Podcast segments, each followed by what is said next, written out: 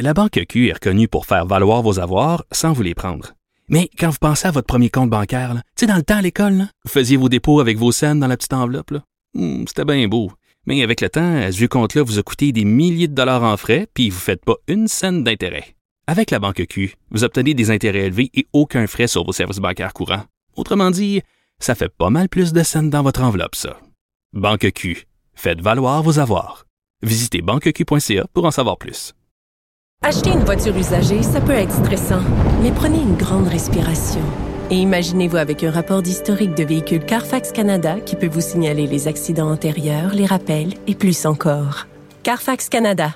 Achetez l'esprit tranquille. Martino. Le préféré du règne animal. Bonjour, les petits lapins. Alors, la situation inédite qui règne au Canada depuis deux semaines, on l'aborde sous l'angle politique, bien sûr, on l'aborde sous l'angle sociologique, mais je trouve qu'il y a un grand absent, c'est l'angle psychologique.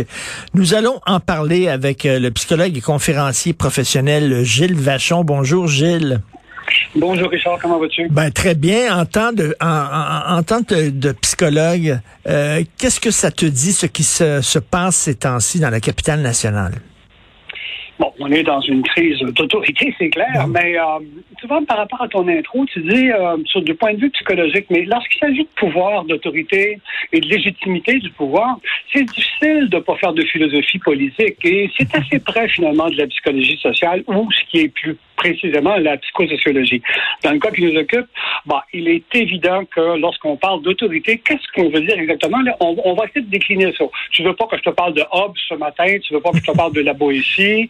On va revenir sur Terre un petit peu plus. Tu m'appelles parce que je suis psychologue, tu as oublié que je fais un peu de philosophie aussi. C'est pas grave, j'en parlerai pas. Mais on sait que c'est fondamental en Tabarouette. De tout temps, dans toutes les cultures, il y a toujours eu une contestation, un bouillonnement autour de l'autorité. Socrate en sait quelque chose. Donc, on, a, on arrive à ce point, par contre, où il y a des paradoxes absolument fascinants. Là, dans le cas qui nous occupe, on va d'abord se, dire que l'autorité, c'est le pouvoir légitimé. Il y a trois façons de légitimer le pouvoir. Le légalisme, c'est-à-dire que la loi dit que c'est comme ça. Là, il faudrait peut-être pas trop contester la loi, mais on est dans un moment de la vie en ce moment où, pour des raisons qu'on va regarder dans quelques secondes, on conteste beaucoup la façon légale de décréter ce qu'est le pouvoir et ce, ce qu'est l'autorité. Donc, trois modes de légitimation. Le légalisme, la compétence. La compétence, c'est quelqu'un a de l'autorité parce qu'il est compétent là-dedans. C'est un spécialiste. Le médecin a de l'autorité. Maintenant, l'autorité, ça appartient à la personne. Le problème en ce moment, c'est qu'on est dans une situation où tout le monde a une, une espèce de compétence autoproclamée qui s'approche parfois des théories conspirationnistes, et puis tout le monde fait vos recherches. Alors, tout le monde fait ses recherches, puis de, développe une compétence extraordinaire. La troisième façon de, de légitimer l'autorité, c'est le leadership. Le leadership, maintenant, c'est les autres qui, qui, vont te consentir le leadership. C'est pas la loi. Mmh. Ça, c'est une qualité des individus. Donc, c'est une excellente époque pour la rhétorique, les démagogues et les délires complotistes. Alors, voilà que la crise du, du pouvoir ou de l'autorité, c'est donc la crise à la fois du droit, la crise de ce que de ce qu'est la compétence et une crise de leadership aussi. Donc, on est un peu assailli de tous côtés. C'est peut-être, euh, on est peut-être en accélération par rapport à cette crise fondamentale à cause des réseaux sociaux d'une part, mais le paradoxe, Richard, c'est que plus on est dans une société qui se veut démocratique et qui veut qu'on exerce l'autorité comme une espèce de, de règle morale, plus on permet aux individus de la contester. Ça, c'est un Mais, paradoxe extraordinaire. Et moi, je fais un lien entre un premier ministre qui n'exerce pas son autorité et les parents qui sont en position d'autorité, qui n'exercent pas leur autorité auprès de leurs enfants. Selon moi, il y a un lien direct, là.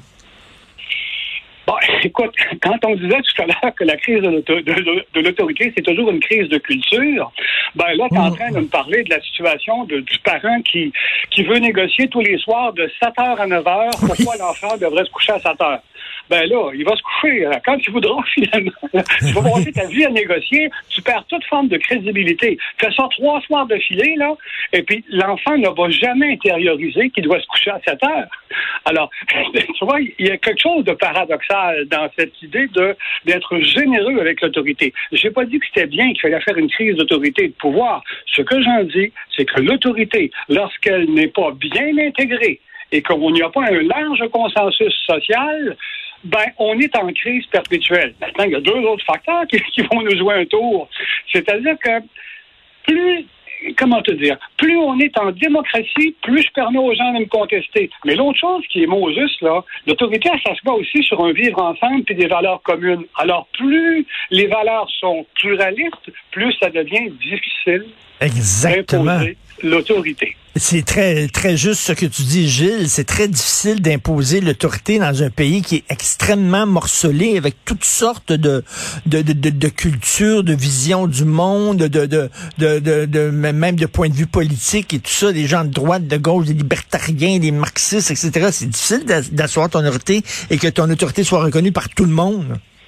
Je vais donner un petit exemple très simple. Tu sais que j'ai travaillé longtemps dans les écoles et, et j'avais ce problème avec les parents euh, chacun a sa façon de concevoir l'éducation. À une autre époque, moi, quand j'étais petit gars, puis que l'école appelait, parce que j'avais été étonnant, mon père se retournait, il m'accrochait, il dit là, tu vas être tranquille, là.